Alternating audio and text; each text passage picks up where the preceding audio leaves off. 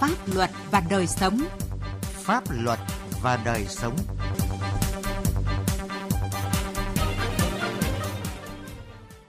Kính chào quý vị và các bạn. Chương trình Pháp luật và đời sống hôm nay xin chuyển đến quý vị và các bạn những nội dung sau. Luật đất đai sửa đổi cần quy định cụ thể các trường hợp nhà nước thu hồi đất để thực hiện dự án phát triển kinh tế xã hội vì lợi ích quốc gia công cộng. Cần có cơ chế hữu hiệu hơn trong việc giải quyết tranh chấp liên quan đến đất đai. Thực trạng tham nhũng trong lĩnh vực đất đai và những vấn đề đặt ra.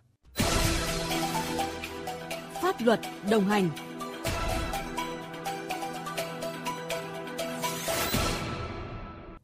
Thưa quý vị, thưa các bạn, một trong những điểm mới của dự thảo luật đất đai là sửa đổi thẩm quyền, mục đích, phạm vi thu hồi đất, điều kiện tiêu chí cụ thể thu hồi đất để phát triển kinh tế xã hội vì lợi ích quốc gia, công cộng đang nhận được nhiều ý kiến đóng góp của các chuyên gia và người dân. Phản ánh của Tiến Anh, phóng viên Đài Tiếng Nói Việt Nam. Các quy định pháp luật hiện hành về thu hồi đất nêu ra 4 trường hợp nhà nước thu hồi đất gồm thu hồi đất để phục vụ cho mục đích quốc phòng an ninh, phục vụ cho lợi ích phát triển kinh tế xã hội, vì lợi ích quốc gia, lợi ích công cộng và thu hồi theo quy định của pháp luật vì đe dọa tính mạng của con người. Trong các trường hợp thu hồi đất vừa nêu thì mục đích thu hồi đất phục vụ cho lợi ích quốc gia, lợi ích công cộng là quy định dễ bị lợi dụng vì lợi ích nhóm, gây nhiều bức xúc, khiếu kiện và cũng là nguyên nhân phát sinh ra tham nhũng trong quản lý đất đai, khiến nhiều cán bộ vướng vòng lao lý. Từ thực tế đó, dự thảo sửa đổi luật đất đai lần này đã có những quy định chặt chẽ hơn về thẩm quyền, mục đích, phạm vi thu hồi đất để phát triển kinh tế xã hội vì lợi ích quốc gia công cộng.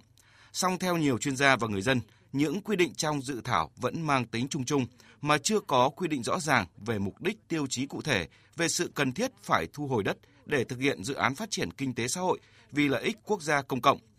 Luật sư Nguyễn Ngọc Trâm, Hội Bảo trợ Tư pháp Người nghèo Việt Nam đề nghị luật đất đai cần có những quy định cụ thể, chi tiết đối với từng trường hợp nhà nước thu hồi đất vì lợi ích công cộng. Thu hồi đất là cái vấn đề liên quan đến nhiều tổ chức, lực lượng và quyền lợi và sinh kế của người dân. Đây cũng là một trong những lĩnh vực nhạy cảm và có nhiều cái khiếu kiện. Do vậy nên có cái quy định cho những cái trường hợp cụ thể để giải quyết hài hòa mối quan hệ giữa nhà nước, chủ đầu tư và người sử dụng đất, đồng thời giúp các địa phương có cái sự chủ động hơn trong việc khi thu hồi đất phụ phát triển kinh tế xã hội. Bà Mai Thị Phương Hoa, Phó chủ nhiệm Ủy ban Tư pháp của Quốc hội cho rằng, theo quy định của Hiến pháp 2013, nhà nước được quyền thu hồi đất song phải đảm bảo 3 điều kiện, trong đó có điều kiện là thuộc trường hợp thật cần thiết. Thực tế, thời gian qua, khi thu hồi đất để thực hiện các dự án phát triển kinh tế vì lợi ích công cộng, các cơ quan chỉ dựa vào sự tự thuyết trình về tính cần thiết của chính mình hoặc do chủ đầu tư dự án đưa ra, dẫn đến việc thực hiện theo ý muốn chủ quan, dễ gây ra lạm dụng thu hồi đất tràn lan, thậm chí có tình trạng nhiều dự án sau khi được thu hồi đất thì 10 năm sau chưa triển khai hoặc triển khai dở dang, không giữ được mục đích của việc thu hồi đất ban đầu. Vì vậy, luật đất đai sửa đổi lần này cần quy định các tiêu chí cụ thể xác định thật cần thiết, chứ không thể căn cứ vào sự tự thuyết trình của chủ đầu tư dự án như trước đây. Cho dù nhà nước có thu hồi đất vì mục đích quốc phòng an ninh, vì mục đích phát triển kinh tế xã hội vì lợi ích quốc gia công cộng đi chăng nữa thì vẫn cần phải có yếu tố thật cần thiết và phải được quy định trong luật. Tuy nhiên, luật đất đai hiện hành không có quy định thế nào là trường hợp thật cần thiết. Do đó, để tránh những trường hợp tùy tiện, không thống nhất và dễ bị lạm dụng, thì cần quy định ngay trong luật đất đai sửa đổi lần này những tiêu chí cụ thể để xác định thế nào là thật cần thiết và theo đúng yêu cầu của Điều 54 Hiến pháp năm 2013. Nhiều ý kiến băn khoăn về thu hồi đất để thực hiện dự án vì lợi ích quốc gia và cộng đồng. Trong khi dự án luật không có những quy định rõ ràng thế nào là dự án vì mục đích quốc gia và cộng đồng. Điều này sẽ dẫn đến sự lạm dụng của các cơ quan cá nhân có thẩm quyền thổi đất của dân một cách tùy tiện. Luật sư Trần Hữu Huỳnh, nguyên chủ tịch Trung tâm Trọng tài Quốc tế Việt Nam nêu ý kiến. Toàn bộ khoa học pháp lý của Việt Nam giải thích được là thế nào là dự án phát triển vì lợi ích của quốc gia của cộng đồng không? Nếu không giải thích được thì chúng ta lại buộc phải làm một cái việc khác nữa, tức là riêng với dự án mà phát triển về thương mại thì chúng tôi đề xuất một chính sách bồi thường và hỗ trợ riêng, một quy chế riêng cho cái loại dự án này. Đa số ý kiến đóng góp của các chuyên gia và người dân đối với quy định các trường hợp nhà nước thu hồi đất trong dự thảo luật đất đai sửa đổi đều có chung quan điểm. Nhà nước chỉ nên thu hồi đất để thực hiện các dự án vì quốc phòng, an ninh và chỉ thu hồi đất bồi thường đối với số lượng hạn chế các dự án thực sự quan trọng trực tiếp vì lợi ích quốc gia cộng đồng nhưng cần có danh mục dự án rõ ràng. Ngoài các dự án này, nhà nước không đứng ra thu hồi đất để giao cho chủ đầu tư thực hiện dự án như trước đây. Nhà nước chỉ phê duyệt chủ trương thực hiện dự án và hướng dẫn chủ đầu tư về quy trình, thủ tục bồi thường và nhận chuyển nhượng quyền sử dụng đất. Các chủ đầu tư sẽ phải tự thỏa thuận mức bồi thường với người sử dụng đất khi triển khai thực hiện dự án.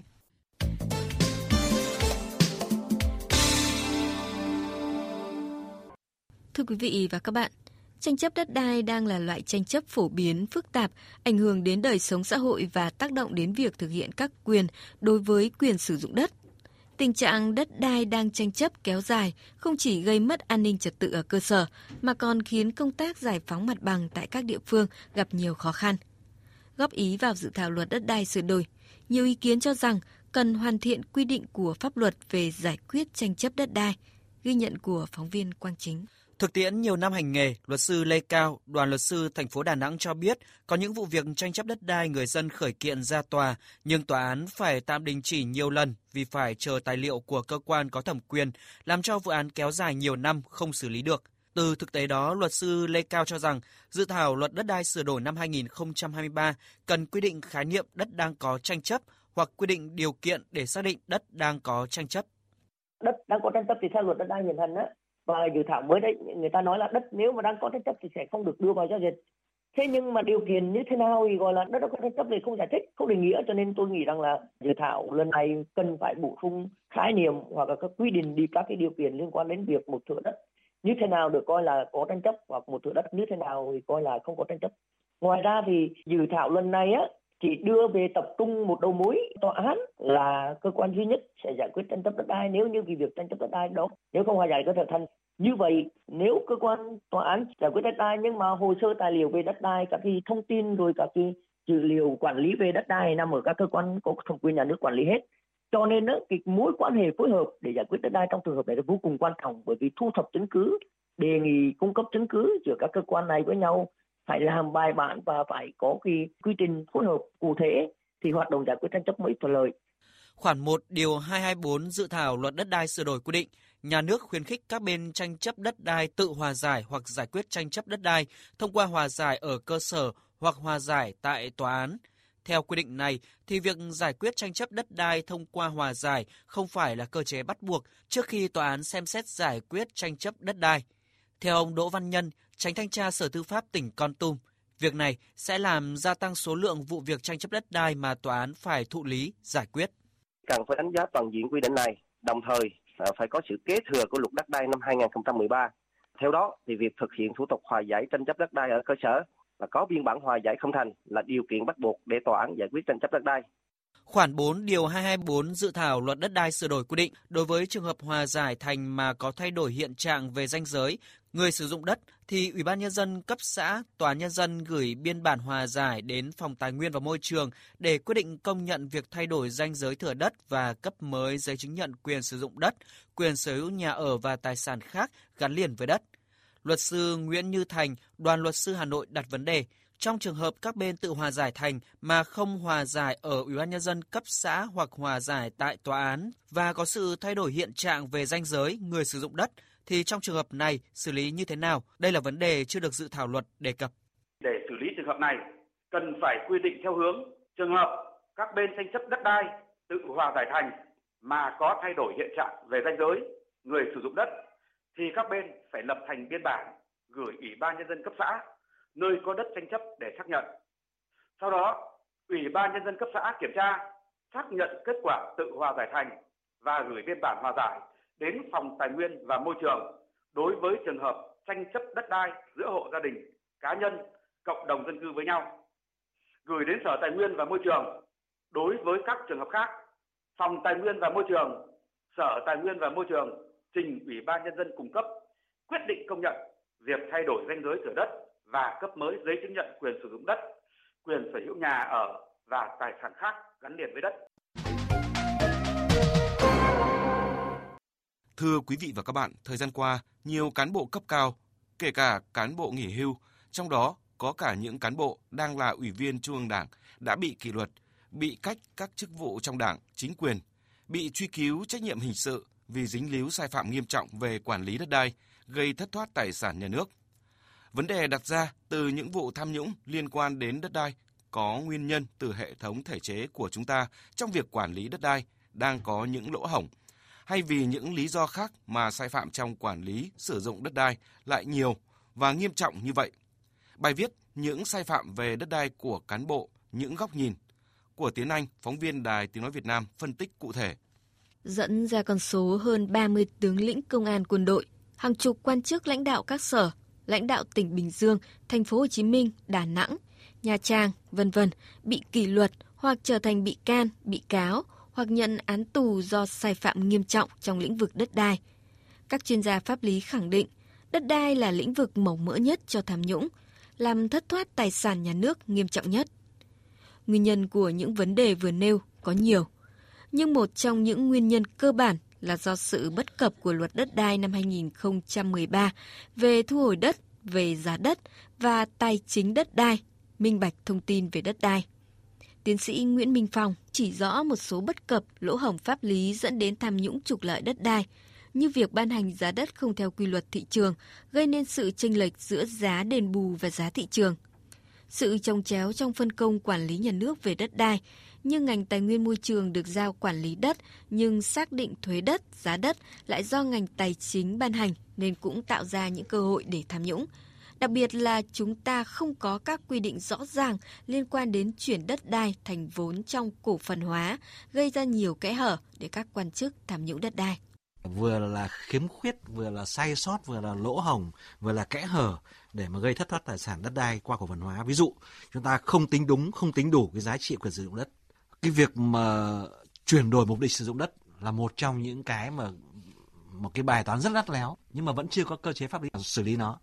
nhắc lại những lời trình bày của các bị cáo nguyên cựu quan chức cao cấp ở thành phố Hồ Chí Minh, đặc biệt là lời giải bày của bị cáo Đào Anh Kiệt, nguyên giám đốc Sở Tài nguyên và Môi trường thành phố Hồ Chí Minh và là bị cáo ở nhiều vụ án khác liên quan nhiều đến đất đai.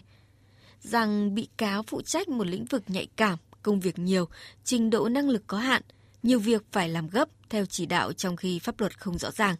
Bà Lê Thị Hoa, Hội Bảo trợ Tư pháp Người nghèo Việt Nam nhận định – các cán bộ có chức, quyền khi bị ngã ngựa vì đất đều biện minh cho sai phạm của mình bằng việc chỉ đổ lỗi cho sự bất cập của pháp luật, cơ chế chính sách và sự hiểu biết hạn hẹp. Sự biện minh này không thể xóa nhòa sự thiếu liêm sỉ, lòng tham của chính họ. Rất nhiều cán bộ bị xử lý kỷ luật hay bị tù đầy vì đất đai đều cho rằng do cơ chế chính sách về đất đai dẫn họ vào con đường phạm tội. Nếu à, họ biết à, như ngày hôm nay thì họ sẽ không làm cán bộ trong lĩnh vực này nhưng mà thử hỏi xem là những người đó có bao nhiêu đất vàng, họ nhận chức vụ quản lý liên quan đến đất đai có ai từ chối vì lý do là tôi chưa hiểu biết về lĩnh vực này và nhường chỗ cho cán bộ khác không Tất cả những thiếu sót bất cập trong cơ chế chính sách pháp luật về quản lý đất đai sẽ được khắc phục bằng luật đất đai sửa đổi, được ban hành Song nếu chúng ta không có những biện pháp mạnh tay hơn trong việc nâng cao đạo đức công vụ của cán bộ đảng viên với một cơ chế kiểm soát quyền lực hữu hiệu, thì tham nhũng trong lĩnh vực đất đai vẫn là một nguy cơ thường trực. Thưa quý vị và các bạn, thời lượng dành cho chương trình Pháp luật và đời sống đến đây đã hết. Xin cảm ơn quý thính giả đã chú ý lắng nghe. Xin chào và hẹn gặp lại trong các chương trình sau.